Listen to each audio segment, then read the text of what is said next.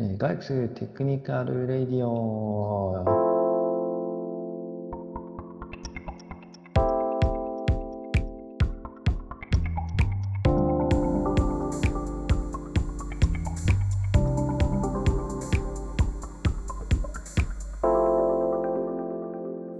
今日もよろしくお願いします。じゃあ、えっ、ー、と、先に自己紹介から始めていきます。えー、私、くし、あの、ガイクスの、えー、技術本部長をやってます、佐伯と申します。えー、よろしくお願いします。じゃあ、アラムさんお願いします。はい、えー、ガイアックス開発部の峰アラムです、えー。スタートアップスタジオを技術で支えたり、えー、ブロックチェーンで新しいプロダクトを作ったりしています。よろしくお願いします。はい、お願いします。じゃあ、テジさん。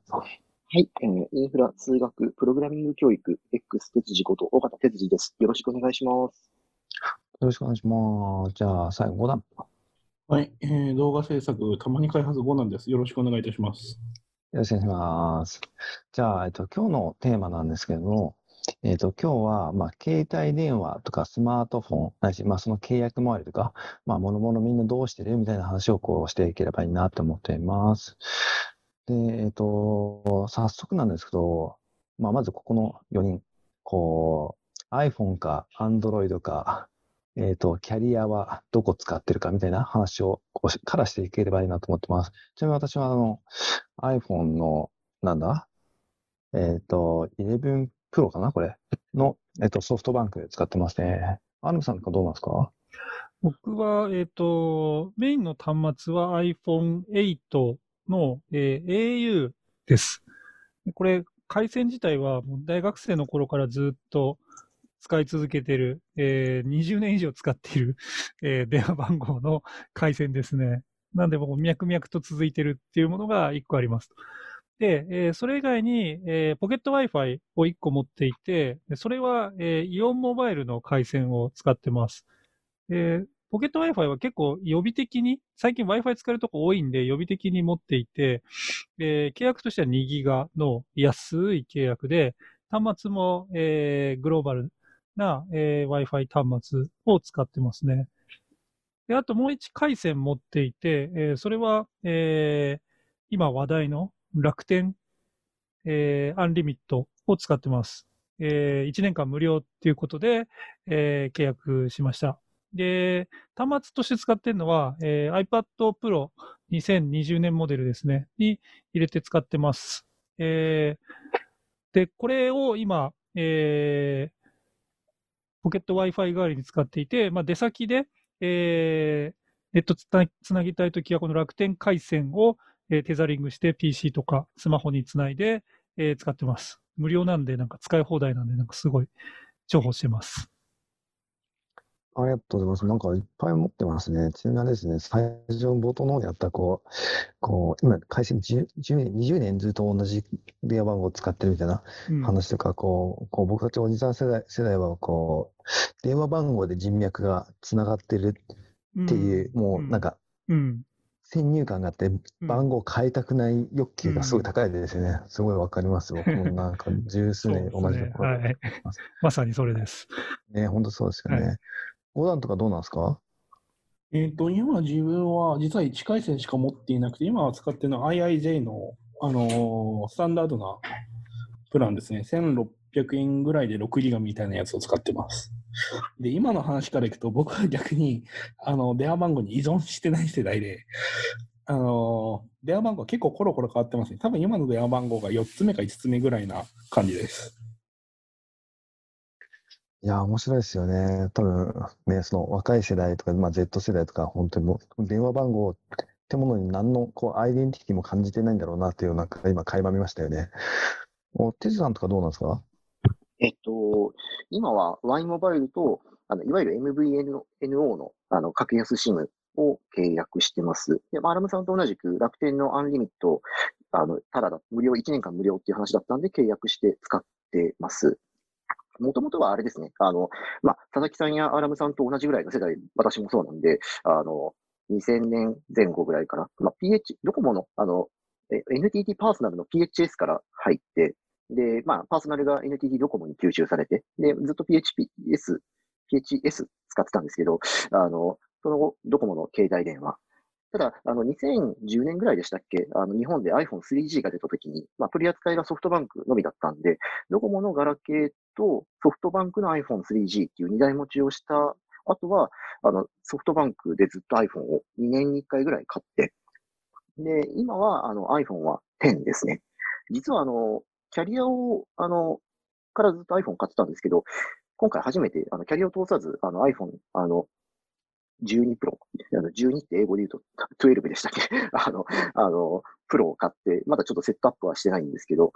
で、その時に、まあ、ソフトバンク意外に全然、まあ、この自宅リモートワークの調整で、あの、あの容量も使ってないし、なんか、結構無駄だなと思って、ソフトバンクを、まあ一旦ちょっと Y モバイルに変えてみたら、結構1ヶ月5000円ぐらい安くなったっていうのがあって、今は Y モバイルと格安シムと楽天のアンリミットっていう感じですね。私は、そうですね、世代としては、その、さっき荒田さんや佐々木さんと同じぐらいの世代なんですけど、あんまり電話番号に依存してない感じですね。あの、大体テキストとか、まあ昔は、あの、IRC とかっていうチャットとかありましたけど、ほとんど、その、そそういうあのギーク的なつながりを持ってたんで、あんまり電話番号には依存してないかなっていう感じですね。あ、ちょっと取り留めもなかったんですけど、こんな感じです。いや、面白いですなんか今起きてる感じがありますね。電話番号に依存してませんみたいな感じ。かっこいいなと思います。で、あの、なんか、こう、携帯代が安くなったみたいなこう話が出てたと思うんですけど、こう、僕とか結構怠惰なんで、もうソフトバンクのプランに完全に乗っかりに行って、ね、端末もなんかカップにしてたりとか、あの、データ通信のプランもなんか一番大きいやつでの、なんだか50ギガなのかな？わかんないけど、にしてなんか月1万5千とか6千とか、なんかかかってたりするんですけど、なんか皆さんその辺の、こう、こうこういうふうに、こう、なんだろうな、削減できるよとか、なんかこういう時代流れ出てきてるよねみたいな話ってあったりするんですか？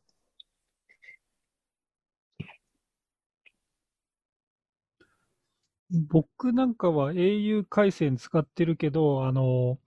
段階制の、えー契約になっていて、で、えー最初500メガ、で、その次2ギガかな？なんだけど、えーなんで使わなかったら、なんか2000、2000いくらぐらいっていうすごい安いんですよね。で、それをうまく使って、で、あと、まあ、Apple 機器同士っていうところもあって、で、楽天の無料回線があるんで、えー家を出たら、えースマホはこう iPad の方に、えーテザリングでもすぐスマホ側の操作でつなげられるんで、でそれつなぐともうタダになるんで、それ結構、えー浮かしてるっていうのはやってますね。テクニックです。すごい、めっちゃテクニックですね。スマホ完結できるんで、なかなかいいですよ。おすすめです。ああ、そんな手があるんですね。知らなかったですね。なるほど。なんか、5段とかテイさんとか、なんか、その辺のハックしてる部分とかあったりするんですか？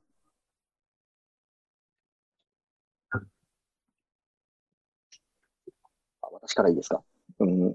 まあ、アラムさんや私が話したような、その楽天のアンリミットを使うとか、っていうところ、まあ、いわゆるデータ通信、あの3キャリア、あのドコモ、au、ソフトバンク、やっぱりそこそこ高いんで、高かったのかな？うん、で、あの、そこの部分、あの、ソフトバンク契約でしたら、あのそこを最低にして、最低容量にして、あの、MVNO の格安 SIM とかを契約するとぐっと下がりますね。うん。で、まあ私の場合には、あの、ずっと、多分10年ぐらいソフトバンクだったんですけど、まあなんか、せっかくなんで、まあ、Y モバイルだとあの同じソフトバンクショップで、あの、あの、まあ、ナンバーポータビリティするにも、結局、まあ、サブブランドみたいなもものなんで、あの、その場で完結するし、や、あの、それで、あの、変更したら、それもぐっと安くなりましたね。といった感じでしょうか。そうですよね。番号に依存しなかったら、もうそもそもキャリアに依存することがなくなりますよね。ね、そうですなんかもう、5段とかはもうなんか本当カジュアルに、こう、通信キャリアとか簡単に変えちゃうんじゃないですか？そうですね。まあ自分はちょっとここ2、3年変えてないですけど、まあ、す結構 ラフに変えれますよね。結構その SIM を、それこそ最近なんかたまに街中で SIM とか見かけますけど、それ買って差し替えとかもできるでしょうし。なんで、まあ本当に気楽っすね。で、ハックって意味だと自分もあんまり実はやってなくて、なんだったら最近1個解約したぐらいで、そうですね。あえて言うんだったらこう一番いいのはあれじゃないですか。外に出ないことじゃないですか。うん、ステイホームな感じで。うん少なくともあのモバイル回線は使わずに済みますね。確かに確かに。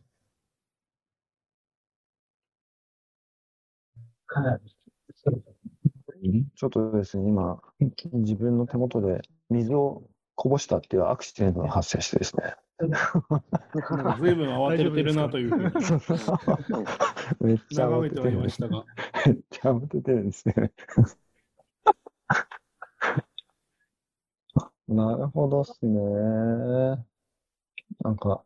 ちなみにこう、やっぱなんだかんだ言って、やっぱ通話よりも、あの、データ通信として、まあ端末もそうだし、手触りもそうだし、使ってること、あ、使うことの方がもう、なんか9割、だし、もう10割そこだとは思ってるんですけど、なんか通信速度とか、あ、5G 試してみてよみたいな話とかってあったりするんですか？僕の自分なりについてるって言っ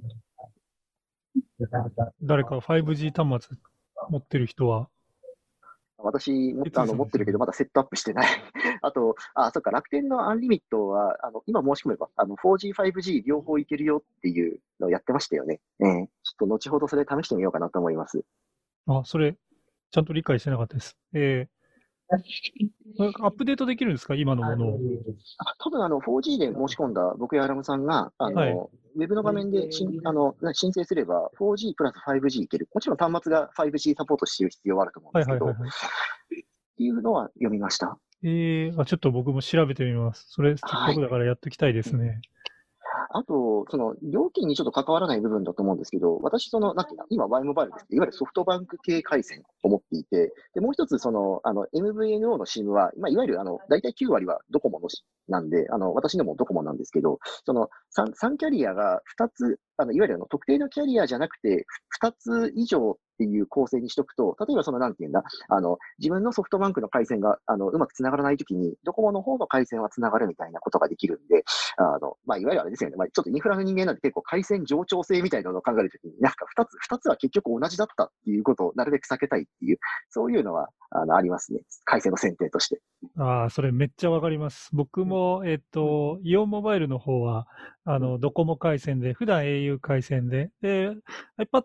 は楽天回線だけど、楽天回線もバックアップが au だから、もうドコモ回線結構重要だな、みたいな風に感じてるところはありますね。ですよね。はい。